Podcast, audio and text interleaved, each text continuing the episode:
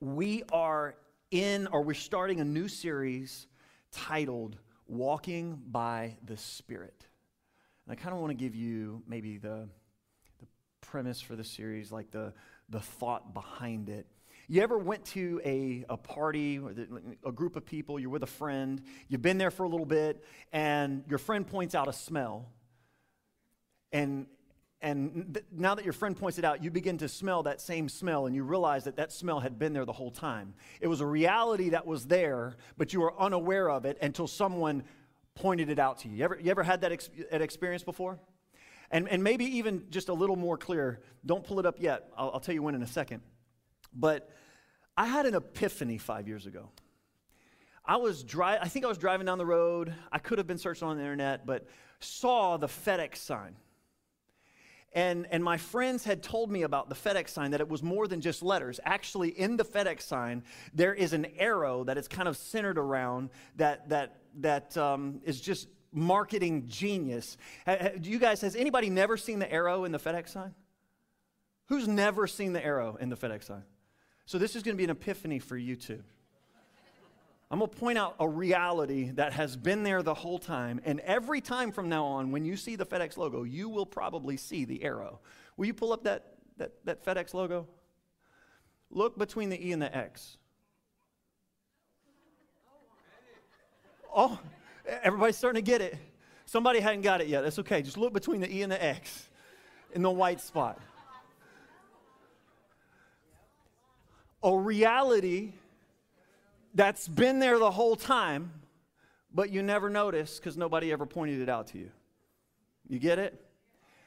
So the Holy Spirit loves you, cares for you, He's with you. If you're born again, He's in you, and He's there. And it's important. And at the end of this series, my belief is that God has structured this series in such a way that by the end of the series, you won't be able to go through any aspect of life without recognizing that the Holy Spirit is there. You know how important it is? Very. Jesus said, Seek first the kingdom of God and his righteousness. Seek ye first, King James Version, growing up, learning, memorizing, the kingdom of God and his righteousness. The purpose of that is whatever you put first, your life is centered around. And he wants you to seek first his kingdom and righteousness in every area of your life because he wants every area of your life centered around his kingdom and his righteousness. Well, what does it mean to seek first his kingdom? Romans 14, 17 says, The kingdom is not a matter of eating and drinking, but of righteousness, of peace, and of joy in the Holy Spirit. Now, follow me here. Theologians would agree with me. You can take that little in the Holy Spirit in the original context and put it with every word. So it's righteousness in the Holy Spirit, peace in the Holy Spirit, and joy in the Holy Spirit. So then, if we take that verse, we'll say the kingdom of God is not a matter of eating and drinking, but the kingdom of God is in the Holy Spirit. As a matter of fact, you can't relate to the Father or to Jesus except by the Holy Spirit. That's how important it is. It's the will of the Father, the word of Christ, but the working of the Holy Spirit. That's how important he is. Romans 8:14 says, those that are led by the Spirit of God are the children of God. Understanding and recognizing the reality of the Holy Spirit in every aspect of your life, and then be willing to submit your will to the leading of the Holy Spirit is called Christianity. And so, our prayer is that you recognize the leading of the Holy Spirit that He's with you in every situation by the end of this, this series. And I have to make a confession to you. I, I have been convicted as a teacher and preacher of the good news. Book of Acts, really the New Testament in general, but it was even alluded to in the Old Testament multiple times. They longed for this. But I haven't given adequate weight, adequate importance to the baptism of the Holy Spirit. I want to show you how important it is in Acts. In Acts 19, Paul just gets done, or he leaves Antioch in order to go on his third missionary journey. He's been on the road for at least 26 days walking, but he stopped at multiple cities, so it's probably more than that. He gets to Ephesus, and when he sees believers at Ephesus, the first thing he says is not, How's your church doing? The first thing he says is not, How's your family? How's the persecution going? The first thing he says when he sees believers after his long travel is, Have you been baptized in the Holy Spirit? Have you been filled with the Holy Spirit? And the believers say, No. We've only heard of John's baptism, the baptism of repentance, which is important. Jesus said, I mean, Paul then said, No, you got to believe in the one coming after that. So then they're born again. He baptizes them in the name of Jesus in water there, and then he lays his hand on them, and they're baptized in the Holy Spirit and begin speaking in tongues and prophesying. That's how important it is. First thing Paul said when he met him. I'll give you another example in Acts chapter 8. Philip is in Samaria and he's preaching the gospel. And people are coming to know Jesus. They're being born again. I'm talking, I mean, miracles, signs and wonders are happening. Demons are being cast out. Uh, the sick are being healed. There's, there's all kind of awesome stuff happening. And they're baptizing them in water in the name of Jesus. It's very clear. There's a verse for that. Go look it up. And, and the apostles in Jerusalem hear about what was going on in, in Samaria, and it's so important to them that they send Peter and John, two like pillars in the faith. They send Peter and John to Samaria to make sure that the new believers who have been baptized in water in the name of Jesus have also been baptized in the Holy Spirit, and they hadn't yet. that's beginning to break some theological boxes. I encourage you to go into Acts 8 and read it for yourself so that you, you test and, and make sure that it's there. So then the apostles, they, they lay hands on the believers and they're baptized in the Holy Spirit and begin to, to prophesy and speak in other tongues, which is pretty amazing. It's important, it's vital, and you see it all throughout the book of Acts. So, Real repentance means you take action in the other direction. So I'm taking action in the other direction. I'm valuing and raising the level of importance um, the best I know how to the level of importance that Scripture puts on it. John the Baptist announced it before Jesus' ministry began. He said, There's one coming. I baptize with water, but there's one coming, and I don't, I'm not even worthy to untie the sandals, uh, his sandal, the shoes off of his feet.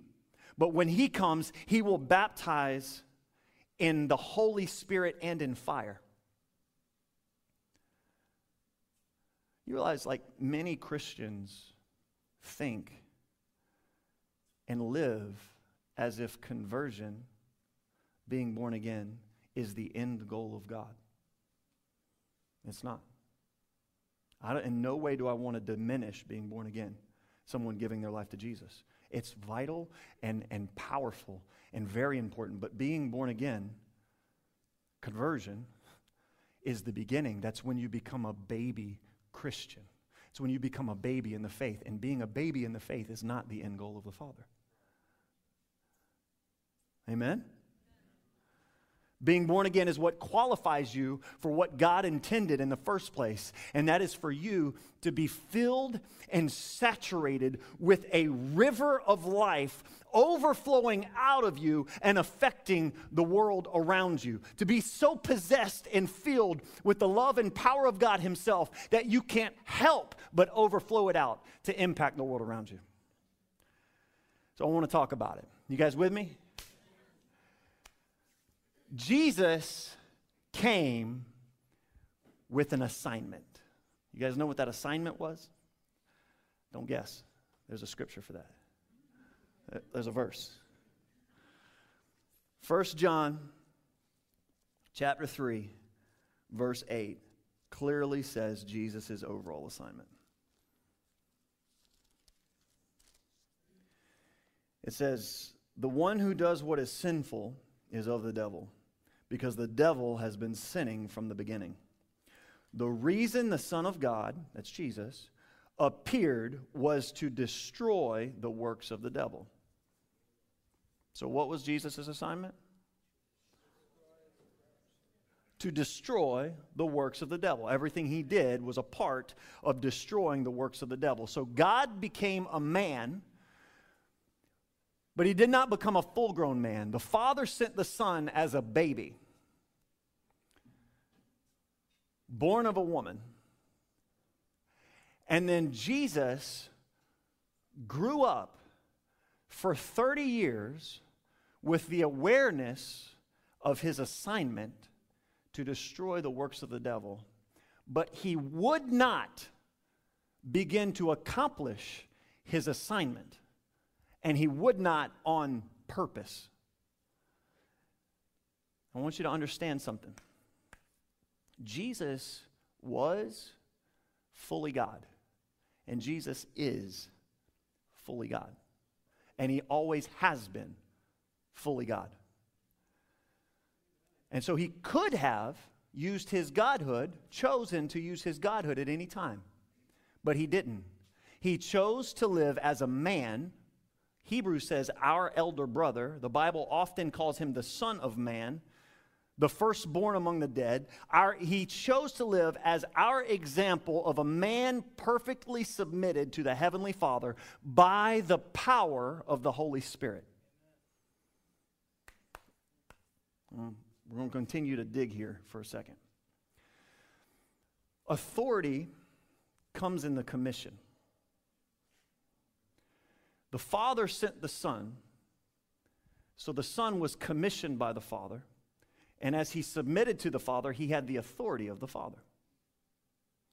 So, everything that Jesus did, when he calmed the storm, when he cast out demons, when he performed miracles, when Jesus righted that which was chaotic, when he brought order, when he was doing that, he was, he was undoing the works of the devil. He was doing his assignment. When he confronted the religious mindset that tried to make itself God or tried to be prideful and say it should be the way that I thought, Jesus was bringing order to the situation. And every time he did that, he had the complete and total backing of all of heaven because he was commissioned by the Father and submitted to the Father. Therefore, he had the full authority of the Father in everything that he did.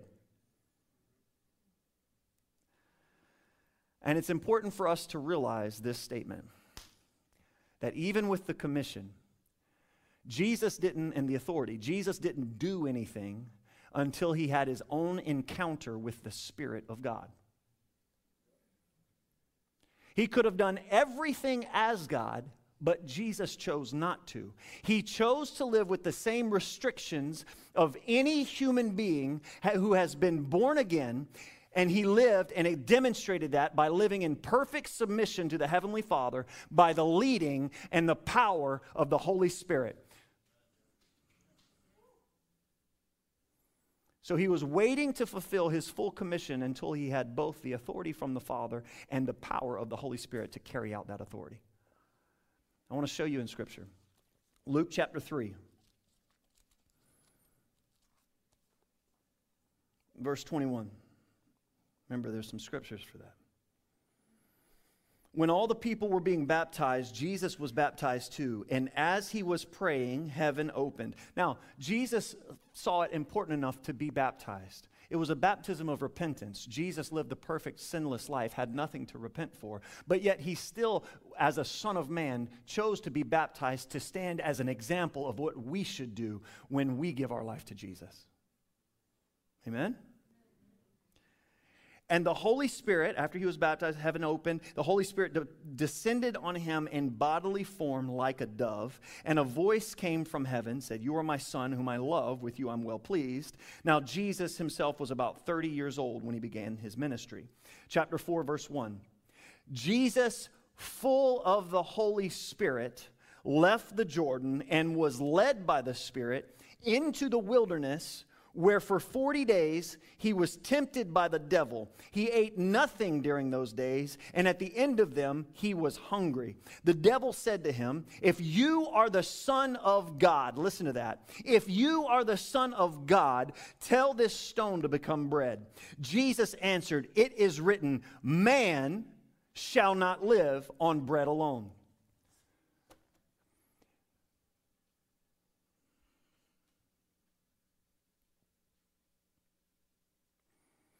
Something took place here that Jesus needed before he was to start his commission.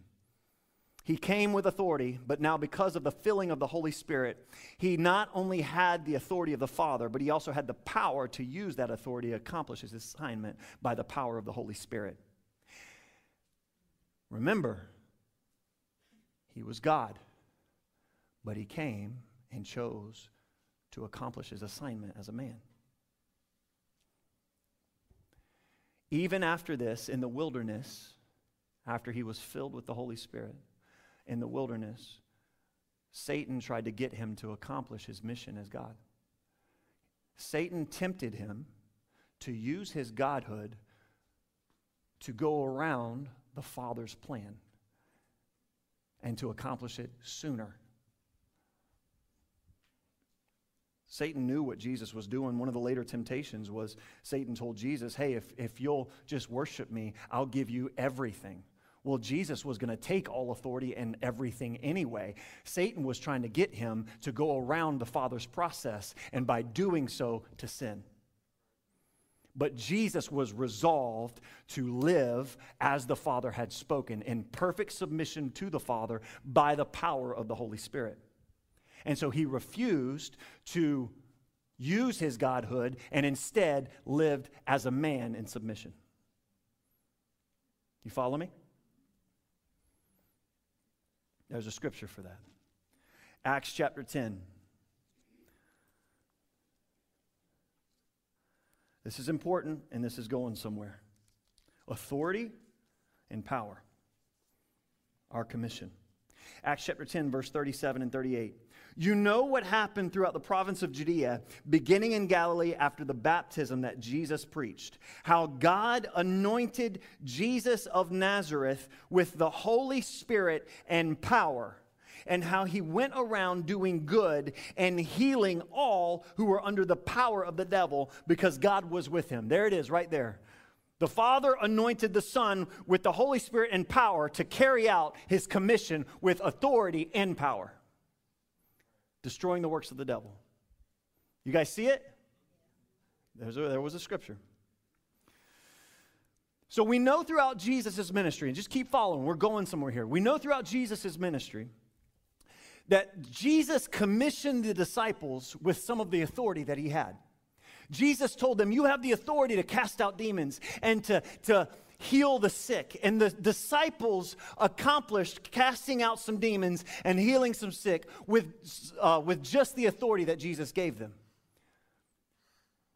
But with just the authority alone and not the Holy Spirit and power, they ran as cowards when Jesus was crucified on the cross. One betrayed him, the rest denied him and ran away.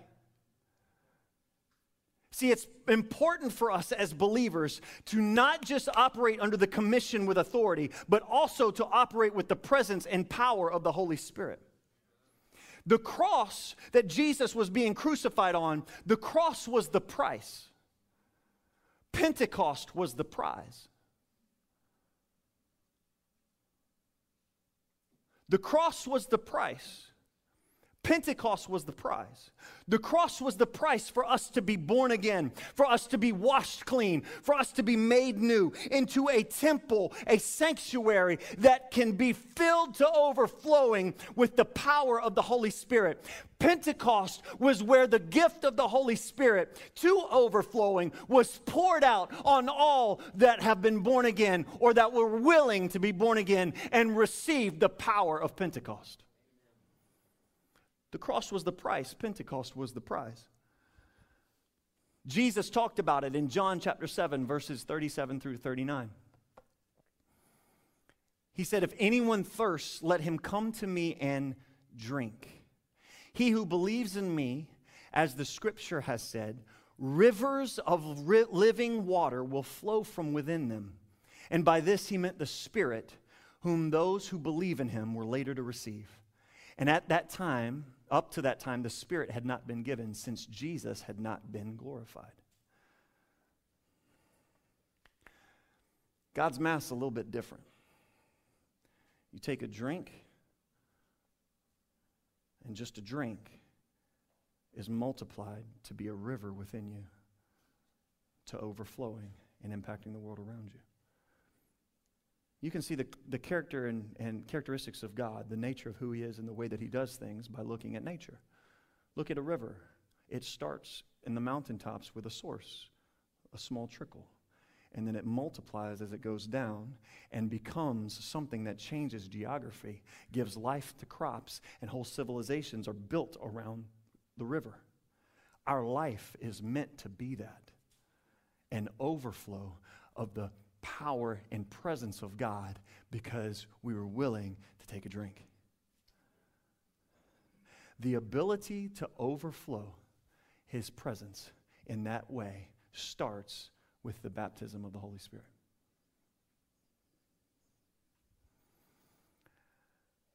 Many people, Christians, are trying to accomplish the commission with half of the provision. Let me explain what I mean. Many people are trying to accomplish the assignment of God with the authority of the commission, but not having waited and received the power of the Holy Spirit. Let's read. Let's read it. I'll show you some scriptures for that. Matthew chapter 28, the Great Commission. We've heard it over and over here, and I want to read it again. Verse 18. Then Jesus came to them and said, All authority in heaven and on earth has been given to me. Therefore, go. There's the commission. Authority was given to Jesus. Jesus commissioned. So if we're living under that commission, then we have the authority Jesus had. Authority is in the commission. Okay, follow me. Therefore, go and make disciples of all nations, baptizing them in the name of the Father, the Son, and the Holy Spirit, and teaching them to obey everything I've commanded with you. And surely I am with you always to the very end of the age. Watch this. I don't think I gave you guys this verse, but in John chapter 20, Jesus says, This is how he commissioned them. Verse 21. 20, verse 21. Again, Jesus said, Peace be with you. As the Father sent me, I am sending you. There it is. How the Father sent him? He sent him with his authority to destroy the works of the devil. How does Jesus send you? With his authority to destroy the works of the devil. You are commissioned as believers with the authority of God to destroy the works of the devil in your life and the life around, lives around you by doing what Jesus did submission to the Father the power of the Holy Spirit. Amen? What did Jesus say? Jesus went on to say after that, after he said what he said in John 20, as the Father sent me, I'm sending you. So he commissioned them.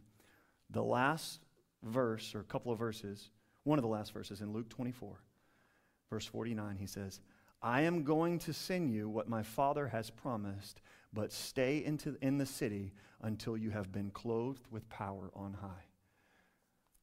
Praise the Lord, we don't have to wait 30 years like Jesus did. But as believers, we receive, we're born again and made clean. And that's amazing. And we also need to be baptized in the Holy Spirit. Throughout Acts, can it happen right when you're born again? Yes, it can. We see that as an example in Scripture. Cornelius' house even before they were water baptized. But don't you dare let your theology theologize away Acts 8 and Acts 19, where they were water baptized but had not yet, in the name of Jesus, but had not yet, especially Acts 8, received the baptism of the Holy Spirit. And there's many believers who have been living under the authority but not the power of the Holy Spirit because they've been taught wrong. And so they just said, I don't need that. And because of it, there's a lack of overflow out of their life. Here's what happened Acts chapter 2. I'm just going to read it to you. When the day of Pentecost came, they were all together in one place. Suddenly, a sound like the blowing of a violent wind came from heaven and filled the whole house where they were sitting. They saw what seemed to be tongues of fire as separated and came to rest on each of them. That's the baptism of the Holy Spirit and fire. All of them were filled with the Holy Spirit and began to speak in other tongues as the Spirit enabled them. Now they were staying in Jerusalem, God fearing Jews from every nation under heaven. When they heard this sound, a crowd came together in bewilderment because each one heard their own language being spoken. Utterly amazed, they asked, Aren't all of these speaking Gal- uh, who are speaking Galileans? Then how is it that each of us hears them in our own native language? Parthians, Medes, and Elamites, residents of Mesopotamia, Judea and Cappadocia, Pontus and Asia, Phrygia and Pamphylia, Egypt and the parts of Libya near Cyrene, visitors from Rome, both Jews and converts to Judaism, Cretians and Arabs, we hear them declaring the wonders of God in our own tongues. Amazed and perplexed, they ask one another, one another, what does this mean? Some, however, made fun of them and said that they had too much wine. Other versions say they must be drunk. The Holy Spirit falls or fills people. It's amazing and it's wonderful. And there's the temptation for those that don't understand to make fun of it. I don't ever want to be one in God to make fun of what I don't understand. But by faith, I want to. The Bible says, by faith, we understand. So I want to, by faith, understand what he says. And if, I, if, if it's a mystery to me, if it's a wonder, then I just wonder about it a little bit until he shows me. Amen? I believe God wants to give you a fresh baptism of the Holy Spirit and fire today. The Bible says, Seek and you will find. Ask and it will be given to you. Jesus said, If you ask the Father, He's not going to give you something else. He will be faithful to give you the Holy Spirit. He will. Some might say, I've already been baptized in the Holy Spirit. I'd say, That's great. I encourage you to take another drink. Because when you take a drink, a river flows out of you. And we need to daily go to the source to be filled to overflowing. Whenever you receive a drink from the Holy Spirit,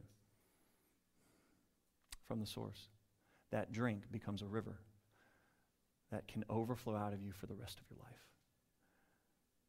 I have many things that I received on the mountaintop in my quiet place with Jesus that can overflow out of me at any time to impact anyone with what I received at that time but I want to continually take drinks. Another person might ask, Well, how do you know if you're filled with the Holy Spirit? Well, that's easy. You know when a cup is filled, not when you think it's to the top, but you know when a cup is absolutely filled when it's overflowing. You can't say with absolute certainty, certainty that it's filled until it's overflowing. Would you agree? So you know when you're filled with the Holy Spirit because your life overflows and impacts the world around you. So if you're not overflowing, then either you've never been baptized in the Holy Spirit and fire, or you need a fresh dose. You need a, another drink because maybe you've spent too much time away from the source. Or maybe you just need more. Because God's will for you is not to be remain a baby or to remain a dried up teenager or whatever, however long you've been following Jesus and have grown in Him, God's will for you is to constantly overflow His goodness, His kindness, His love, and His power to the world around you so that when other people see your life, like in Acts 2, they are utterly amazed and want to take a drink. And your very life becomes the encounter with God that they need. Acts 1 8 says, You will receive power when the Holy Spirit comes on you. And you will be my witnesses. If you're not being a witness, you probably need to be baptized in the Holy Spirit or go back to the source again. Because it's a promise, it's a declaration. You will be his witness, you will overflow. Amen? So I want to encourage you. I want to invite you to stand. And I want to keep the band in the audience for now.